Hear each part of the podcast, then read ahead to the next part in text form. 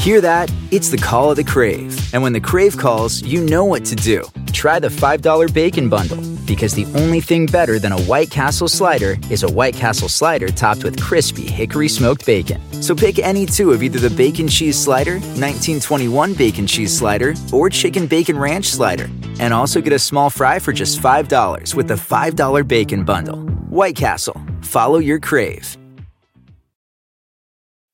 When you need mealtime inspiration, it's worth shopping Kroger, where you'll find over 30,000 mouthwatering choices that excite your inner foodie. And no matter what tasty choice you make, you'll enjoy our everyday low prices, plus extra ways to save, like digital coupons worth over $600 each week. You can also save up to $1 off per gallon at the pump with fuel points. More savings and more inspiring flavors make shopping Kroger worth it every time. Kroger, fresh for everyone. Fuel restrictions apply.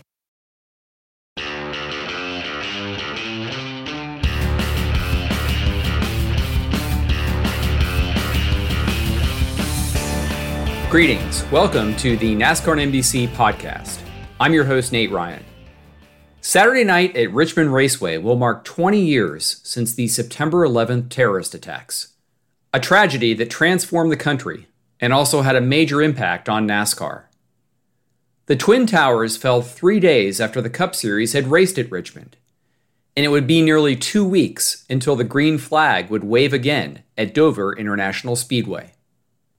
NASCAR and NBC will remember September 11th in a feature narrated by Tim Layden that will include interviews with NASCAR Vice Chairman Mike Helton and Dale Earnhardt Jr., whose victory at Dover had some referring to him as the faith healer of the Cup Series in 2001. Dover came barely three months after Earnhardt Jr. had won at Daytona in the first race at that track since his seven time champion father was killed on the last lap of the Daytona 500? Um, this is undoubtedly one of the toughest announcements that I've ever personally had to make. Uh, but after the accident in turn four at the end of the Daytona 500, uh, we've lost Dale Earnhardt. That immeasurable loss of a Hall of Fame icon made the 2001 season already exhausting for NASCAR, which spent months answering questions about its safety record. Earnhardt's crash was the fourth fatality in less than 10 months across NASCAR's top three national series. And a voluminous and unprecedented blow by blow account of what caused the number three's accident was released in August after six months of painstaking study. Less than a month later, the withering reverberations of Earnhardt's death still were being felt within NASCAR when September 11th struck. With complete oversight of running the day to day operations at NASCAR as president, Helton was at the center of both maelstroms. This special episode of the NASCAR and NBC podcast will feature the full version of a 26 minute sit down interview with Helton in Daytona Beach, some snippets of which also are part of the September 11th feature you can watch on Saturday night's pre race show on NBCSN and online at NBCSports.com and the Motorsports on NBC YouTube channel. We'll begin the podcast with Helton explaining how taxing the 2001 season already had been for NASCAR since February 18th, 2001. So after February, we, we spent most of the year working, trying to figure out what happened with Dale Sr., and so it was consumed while we were running a regular season and, and moving things on as we should. Uh, there was a lot of effort going on behind the scenes and trying to. We told the, the industry and the world that we would find the best answers we could, and that took us most of that season.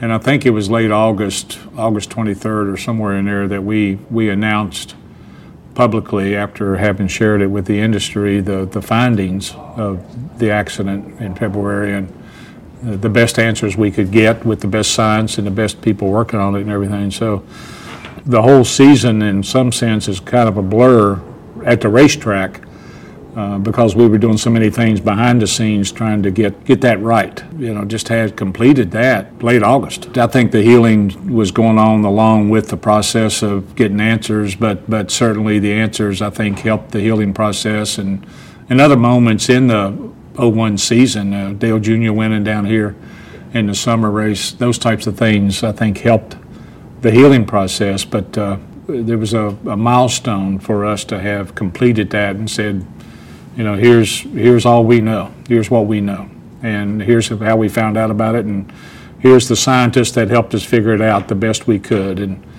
and uh, I remember the the doctors and the, the different folks that were helping us try to figure out the the engineers, the science behind it. That a lot of them used the term a perfect storm sometimes. When when 9/11 unfolded, that that's one of the first things that popped into my head. I said, "There's here again is another set of incredibly either connected or disconnected circumstances that led to a, a perfect storm."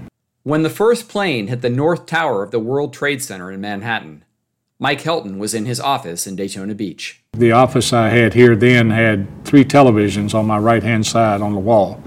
One of them I kept on the Weather Channel, one of them I kept on the Sports Channel, and the other one I kept on the News Channel. And I was actually on the phone with a, a gentleman out of Washington, D.C., and, and we were talking, and he was watching. I think he was still at home, and he was watching it. And he said, "You just see what happened on TV?" And I said, "No." And so I was turning, and we we wrapped up the conversation, and I turned and put all three channels on news, and and began to watch the day unfold. My first impression, his first impression was, is, "Oh my gosh, somebody accidentally."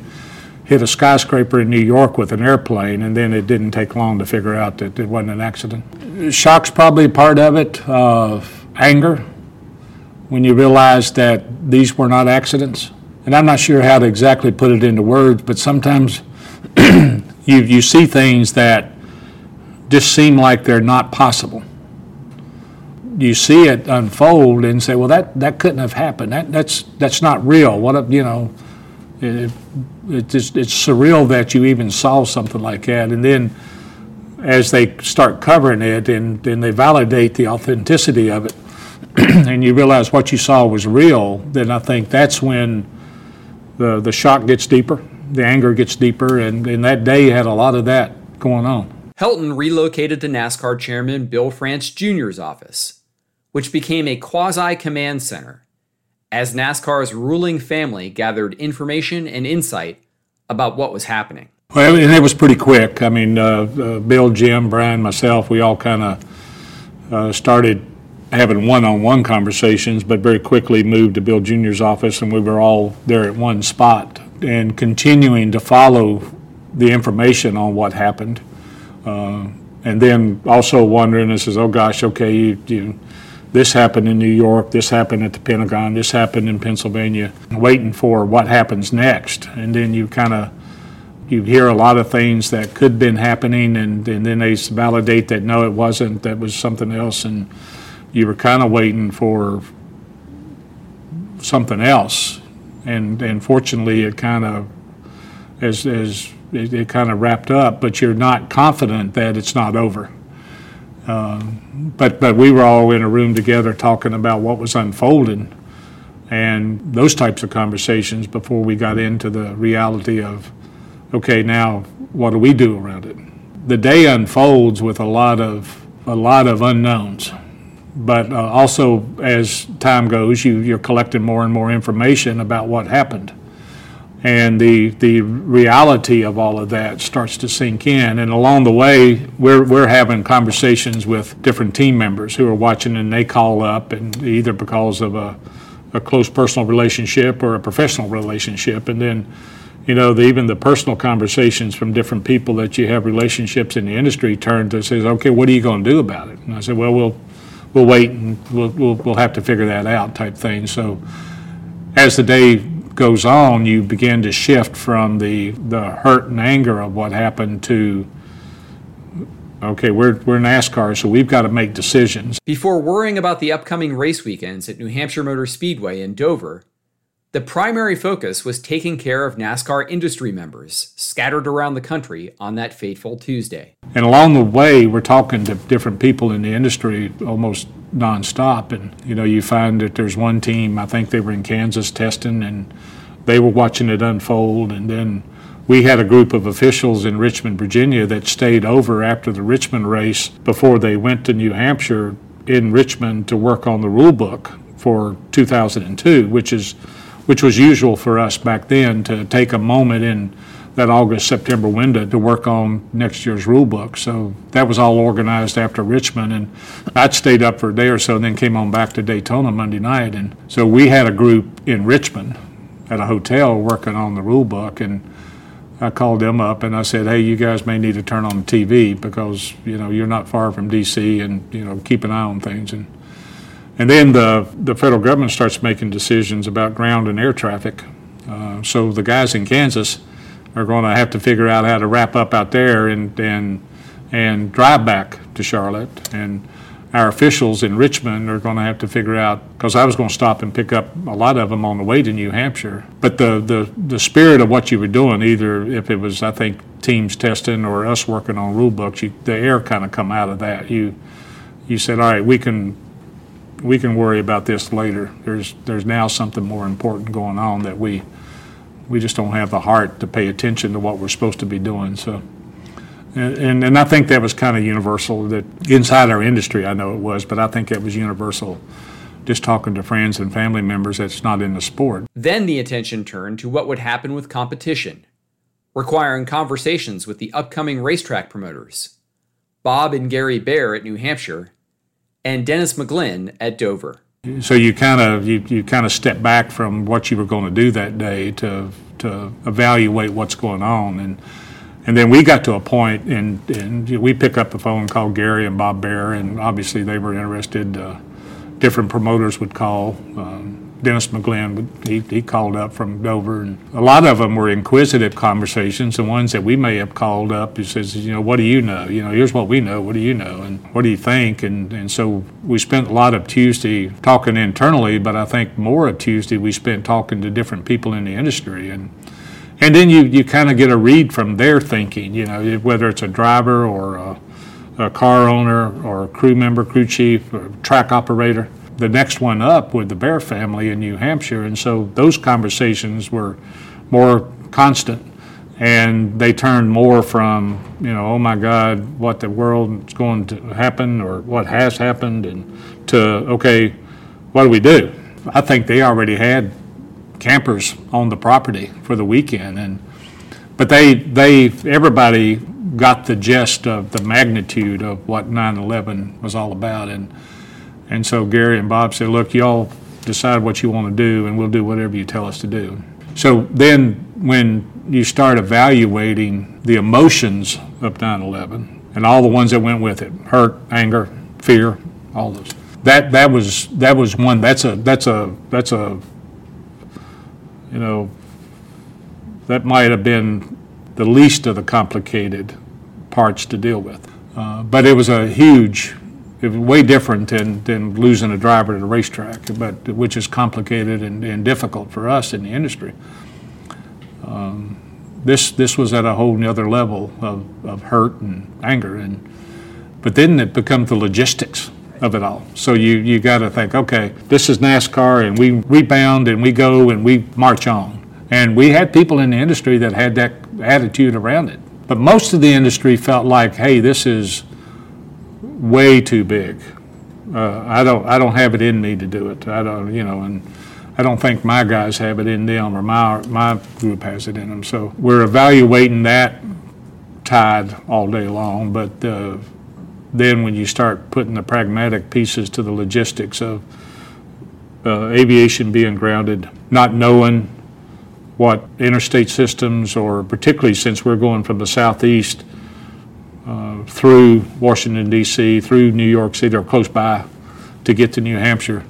You don't know what those logistics are going to be like. And then you're keeping an eye on other sports leagues and other entertainment, you know, just, just entertainment uh, in general. And so now you're starting making decisions around logistics uh, more than more than well, I won't say more than the emotions, but the logistics are starting to play a bigger role in all that decision making. By the time September 11th was over, it became evident that NASCAR would be taking a break from racing that weekend at New Hampshire. I think by the end of Tuesday, we were kind of resolved with, uh, you know, look, this, if we do New Hampshire, it's going to be a challenge, emotionally and physically. And then everybody said, all right, let's sleep on it, and then we'll get together first thing Wednesday morning. But by then, I think everybody had resolved that, okay, we're not going to do this in New Hampshire. So we had to work through the logistics of that conversation with Gary and Bob, and it impacted a lot of ticket holders that had maybe already been there or certainly planned to go to New Hampshire. But 9/11 was a different, just a whole different magnitude that that had such a huge impact on everybody. So I think the the spirit around figuring it out was was good on everybody's part. So. Uh, but we had a lot of logistics around New Hampshire unplugging it. And then we had to say, okay, if we don't run here, do we not run it? Do we run it? And we had a full schedule all the way through to Thanksgiving weekend. Uh, so you had to figure out when that race was going to take place, if it were going to take place. And then you start thinking past all of that to where, okay, if we're not going to run this weekend, when do we run again type thing. So there was even, there could have been doubt on Tuesday or Wednesday about Dover the following weekend because its proximity to, to DC and, in those areas. But the first one was to, to, to unplug New Hampshire. NASCAR wasn't the only sports entity to make the call to postpone. The first to do so was the NFL, which once had played on the Sunday after President John F. Kennedy's assassination on November 22, 1963. That heavily criticized decision loomed in the background nearly 38 years later, as virtually every pro sports league in America announced it was on an indefinite hold beginning September 12, 2001. Again, I go back to the, the magnitude of 9 11 in my lifetime. And I, I, I was around when Kennedy got shot, but I wasn't old enough to have to make decisions on anything. But that was that was the, the whole country mourned that together. I think 9/11 was even a higher level of hurt to the American spirit, and I think we all collectively mourned and were angry over what happened to the point to where what we did in sports or entertainment wasn't important. Us being respectful, paying tribute to what the families that were impacted that day, the first responders, the people in the buildings, the Pentagon, the airplanes, that was that trumped everything that the, the, that we would think about in our world. And I think that was the general consensus throughout the sports industry at least and, and even some of the music concerts and different things that were scheduled. I think everybody was of the same mindset. I think we began to be more confident about Dover even before we got to the weekend. It was eerie still because no airplanes flying and the skies being dark and everything. So there was still that somberness of what had happened and everything. But I think the American spirit start to kick in and say, we, we need something. We need a rallying point, whether it's a baseball game or a college game or a race we need, I think all of our fans and our population was telling us that we need to go do something together. We need to go not celebrate the event, but be able to come out and, and, and say, we're back. And, and we, or we're going to figure this out. It took a long time, and if we ever get back, I don't know. But I think our, our fans and other sports fans and the population in general just wanted uh, something to start the process of feeling like it's we can do something again. The September 23rd race at Dover became the return, though not without concerns about security. That was grounded in the track's proximity to a prominent nearby Air Force base, as well as Washington, D.C., where the Pentagon remained heavily damaged by one of the planes hijacked on September 11th. With a sellout crowd of roughly 150,000 still expected at Dover International Speedway, discussions ensued about a new level of security protocols. Yeah, there, there was uh, a lot of dialogue about okay, do you bring the whole, because I think he was sold out at that race. And if not, by the time we started having the conversations, it, it filled up pretty quickly once we said we were going to go back. And, and so, okay, now are we capable of hosting a crowd like that. How do we do it safely, securely, the best we can do?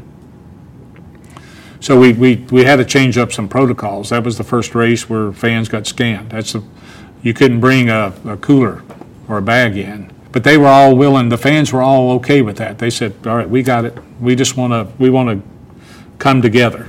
And they were, they were very flexible and very understanding of all that. And then the security around the track had to be turned up quite a bit. And, and there's different milestones along the way where we've learned how to do things better, and that certainly was one of them that we very quickly.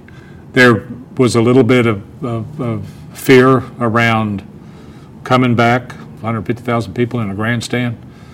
Is that another target? Is, you know, what, and, and the proximity of all that happened on 9 11.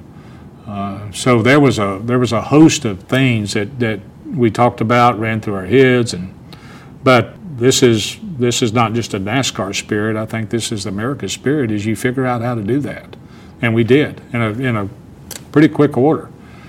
I've known Dennis for a long time, and I know his spirit and I know his patriotic beliefs. And I think his fans were of that same thought process. As we put the weekend together, they were quick to tell Dennis and us that that's the right thing to do. Let us come back. We want to, we want to be there. We want to, we want to come together and, and tell the world that we're very sorry for the for the families that were impacted about what happened, and we're, we're angry over what happened. But this is America, and we want to come together and stand together and celebrate something together. It, it's, it's, it, and after all my years in this sport, I'm just so amazed and honored to be part of a community that has not just the resiliency, but the, the it's organic how each team thinks about all right, this is what I'm going to do. My car is going to look like this. My driver's uniform is going to look like this. And in, a, uh, in just a matter of days, you know, they, they presented NASCAR in a way in Dover that made our entire industry very proudly. But they do, the, each individual one of them do it organically. It's not like they said, okay, you know, NASCAR didn't call up and say, all right, you, you paint your car like an American flag, you paint your car like this, and you know, Cal Ripken is going to be there. It's his race, and you know, you, so we didn't. That all was organic. I mean, these these teams think like that, and so everything that unfolded in Dover, the teams chipped in on it just just organically. By procuring 150,000 miniature American flags to distribute through the packed grandstands, Dover President Dennis McGlynn and his staff also ensured a remarkable display of patriotism.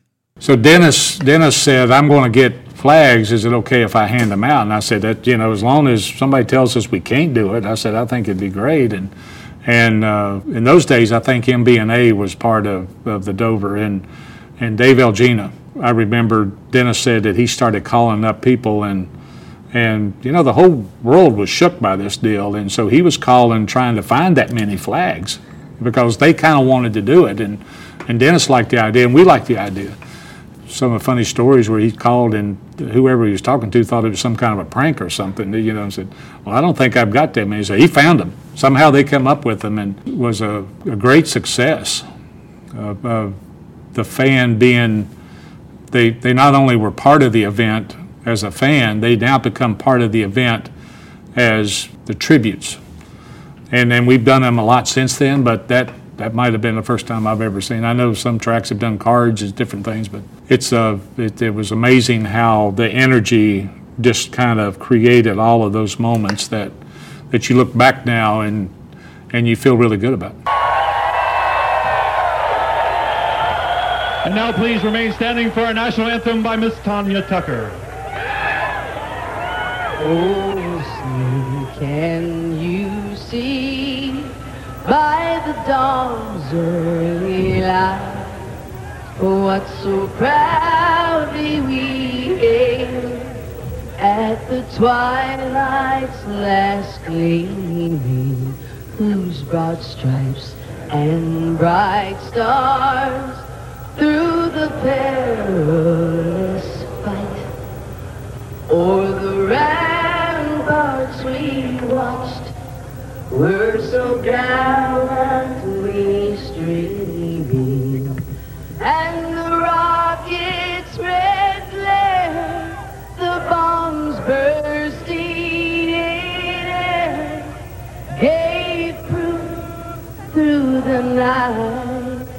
that our flag was still there.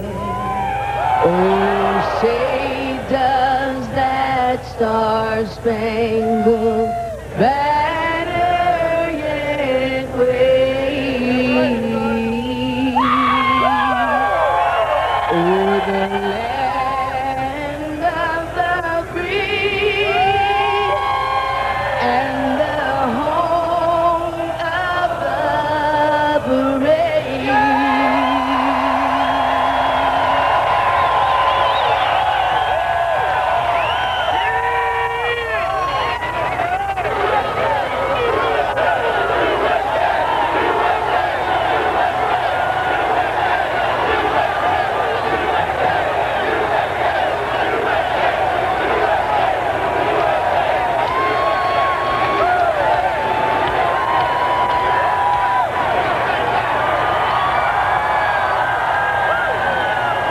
sung the whole national anthem with Tanya Tucker, and you couldn't you couldn't write a script to have that come together like that. You can put the pieces in there and see what happens, but all of that, it, it was almost as if we were shooting a movie about patriotism. But it, it was it just unfolded. But the, the, the elements of it, um, you know, and, and the the heartfelt hurt for the people that were impacted by 9 11. The first responders that got caught up in it and, and made their commitments to be who they are.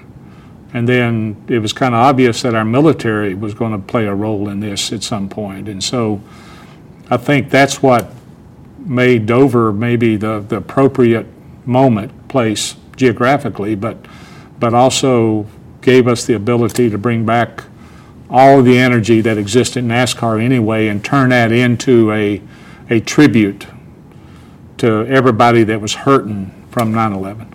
The race also had a winner who seemed rather appropriate, too. Dale Earnhardt Jr. is going to lead 193 of 400 laps. The American and checkered flags out at Dover. Earnhardt Jr. wins. Senior, heck of a job. Good to be back in the race car, and I'm glad I could be the guy to win the race so I could carry the American flag around there, and that made me feel good.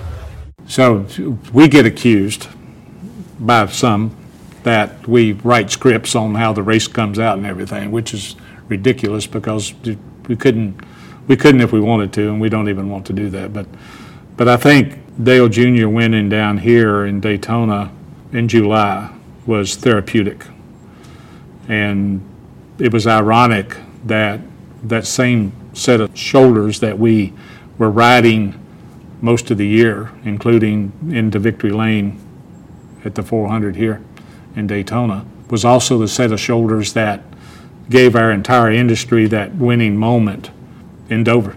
I just uh, it, 2001 was was as tough on Dale Jr. as it was in anybody I know in the industry, and and for him to step up and and play his role the way he did and and do the things he accomplished. And we've talked about him and, and he and I both there's things that we can't remember but there's a lot of things that are big moments that that it's it's special. And him winning that race was was was pretty special. So post race it was I went and found Dennis McGlynn and hugged him because we had, we had figured it out. You know we we we did it. All the parts and pieces that had to be decisions made around and, and then orchestrate and all of it coming together. And then I went and found Dale Jr. and hugged him because uh, those were the two characters I think that bookend everybody else's involvement in making uh, that event work. Now, we we were still nervous. Uh, we were still had some fear of what was going to happen next in the country. Um, but having completed that weekend and putting that putting the wind kind of back up underneath us uh, was was a was a good moment and it felt good. But you instantly had to start thinking about okay, we pulled this off. We we got this done. Everybody came together to get this done, uh, and it, it was it was feel good. For, for everybody in the industry and people that were watching it. But now we gotta, we gotta keep going. And so there, you know, you leave with feeling really good about how that weekend worked. But there was still a little bit in- uh, of, of fear about, can we keep doing this? And everything's gonna be okay, because I know our country still felt pretty fragile there for a while, and, and we were, we were the same way. Thanks for listening to this special edition of the NASCAR and NBC podcast. We appreciate NASCAR Vice Chairman Mike Helton for sitting down with us to recall the impact of September 11th on NASCAR. And thanks to Steph Harris of NASCAR PR for helping coordinate the interview. Thanks as well to NBC sports producer Joel Madak, whose work on the September 11th tribute feature you again can catch both online at NBCSports.com or the Motorsports on NBC YouTube channel, or during Saturday night's Cup pre race show on NBCSN from Richmond. Coverage starts at 6:30 p.m. Eastern. The NASCAR and NBC podcast is available wherever you download podcasts. Please leave us a rating and review to help spread the word. And any feedback you can send to me on Twitter at Nate Ryan is my handle. Thanks again for listening to the NASCAR and NBC podcast.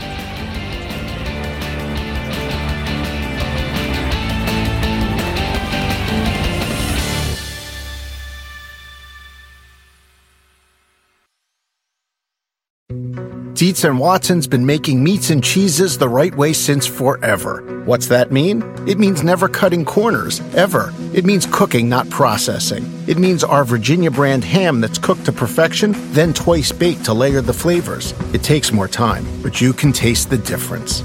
We come to work every day to do it the right way, even if it's the hard way. Because if it's not right for us, it's not right for you. Dietz and Watson, it's a family thing since 1939. Want to make mom's day? Get to your Nordstrom Rack now and score amazing deals for Mother's Day, which is Sunday, May 12th. Find tons of gifts from only $30 at Nordstrom Rack fragrance, jewelry, luxury bags, activewear, beauty, and more. Save on Kate Spade New York, Stuart Weitzman, and Ted Baker London. Great brands, great prices. So shop your Nordstrom Rack store today and treat mom to the good stuff from just $30.